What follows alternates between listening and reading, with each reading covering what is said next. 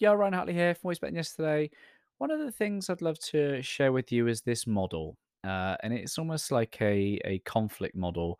And I'd like you to start seeing perspective and relationship and leadership through the uh, eyes of this model. And it's called the Betari box model B E T A R I. Betari box, B O X. Um, you could just Google it. If you put in Betari box model into Google, it'll bring you up a website called mindtools.com and it will give you a bit of an overview of the model, it'll give you a bit of a, uh, an image or, or a cycle to explain it if you are a visual person. So, so go ahead and, and have a look there to, to see visually. But the idea of Betari's box is this understanding that my attitude affects my behavior. My behavior affects your attitude. Your attitude affects your behavior. Your behavior affects my attitude. This is the cycle and impact of attitudes and behaviors, not only on us, but on um, those around us. And it understands that our frame of mind, our mindset, our heart set will play out through our behaviors. So, our heart set, our attitude will affect the way that we come across to people. So, that's the fundamental understanding that I'd like to uh, approach this. And when I was listening to Power versus Force by David Hawkins, he talked about how we perceive people uh, or situations through our own level of consciousness. And if you're familiar with the map of consciousness, he will talk about this pyramid from low to high.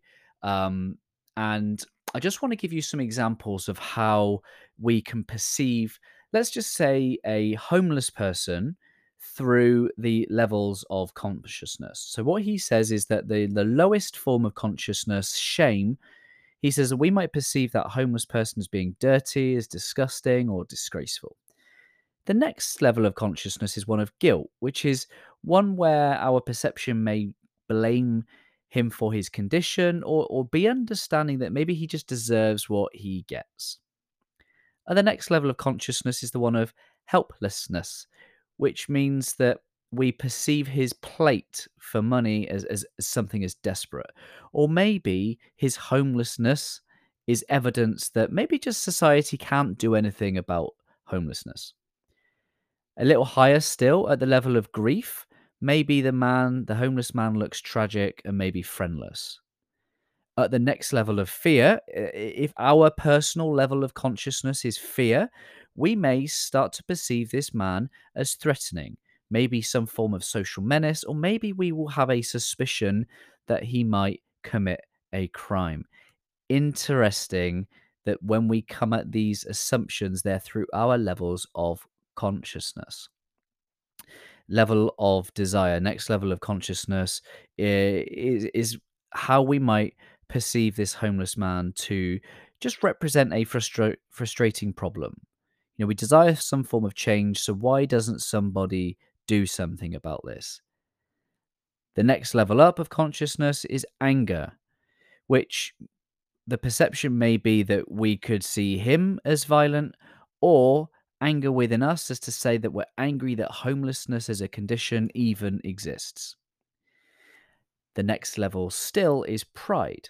And if we view the homeless man through our own lens of pride, we may see his state as feeling embarrassing. Maybe we would perceive him to lack self respect to better himself.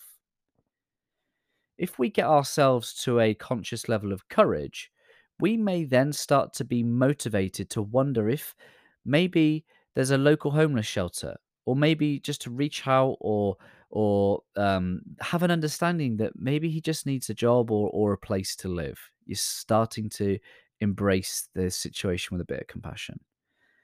The next level still of consciousness is neutrality. Well, actually, we come to the world with this. Actually, there's a bit of curiosity, there's a bit of intrigue, and maybe there's a spirit of live and let live. The next level of consciousness higher is willingness which is when we might decide to go down and actually see what we can do to cheer him up, make things better, or volunteer our time.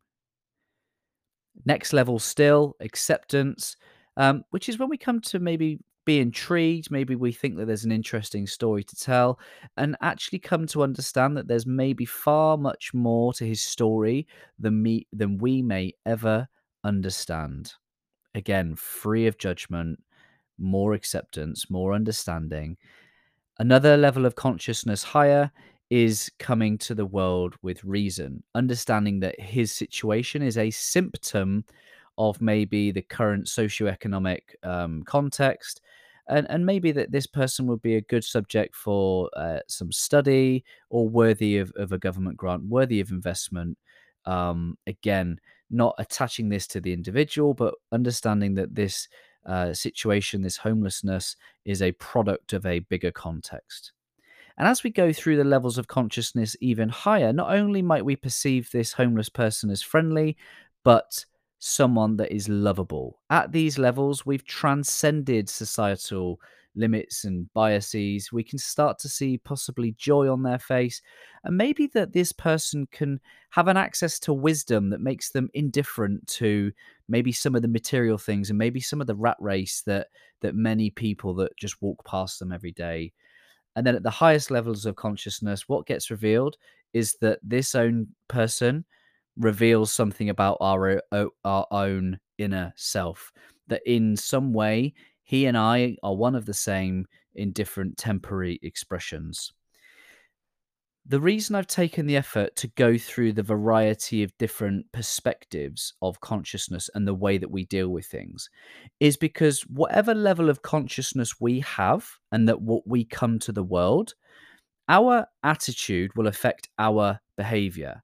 So if I'm if I'm dealing with a sense of fear in my own spirit, my behavior and my body language, my words and my facial expressions as I deal with this man might lead him to not feeling safe, to might lead him to feeling judged, which again is going to affect his attitude, which will affect his behavior, and so goes the cycle of escalation if I approach him with courage and curiosity and kindness and make him feel safe and seen and heard, maybe my attitude and my behavior makes him feel safe, seen, and heard and able to display a level of behavior where he bring, brings kindness, where he brings gratitude for my time or my resources or my energy.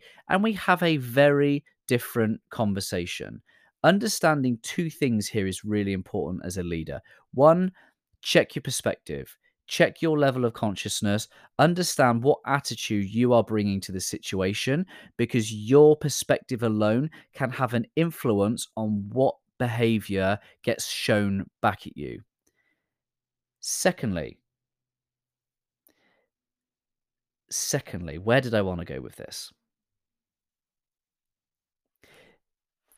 Police forces try and train police officers in this because so often as if a police officer goes into a situation really really high to try and control a situation that can have the opposite effect it can actually escalate someone else's behavior.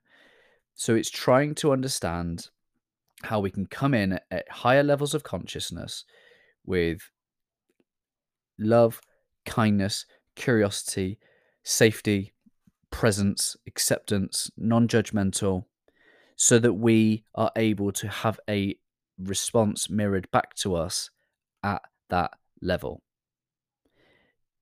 It can be so often a self fulfilling prophecy. What we put out, we will get back. We put anger back if we get ang- if we put anger out and we get anger back. That almost is like, ah, see, I told you so. No.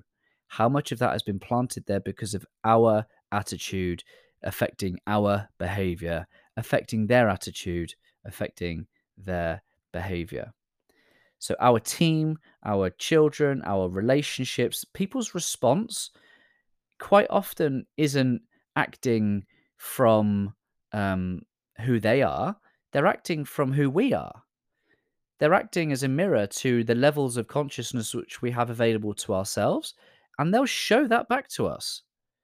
But so often we can be so uh, resentful or judgmental or assum- you know making assumptions that this is who they are And in rea- in reality, they're playing back to us the level of consciousness that we have displayed to them. So go and have a Google Betari's box, B E T A R I B O X, Betari's box.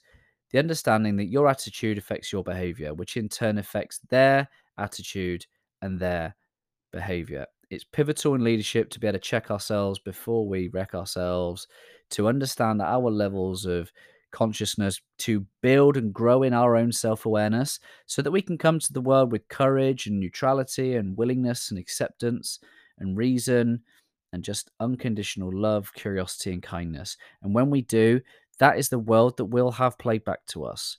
People around us will feel safe, they'll feel heard, they'll be able to express a level of love and kindness without having to apply equal force back to us because no one wants to be shamed, no one wants to be um, helpless, no one wants to grieve, no one wants to be in fear, no one wants to be guilty, no one wants to be angry. But these things will come back to us in equal measure if that's what we apply to the situation. Let me know how you're going to raise your consciousness when it comes to the level of leadership and the presence that you have with your behavior. Check your attitudes, improve your behavior, and I promise you, those around you will start mirroring that higher levels of consciousness that you've tapped into. If you want a world to look more like love, make sure you bring more love to the world. Hope this helps in some way. Keep leading, my friends. Have a great weekend when you get there. Always love.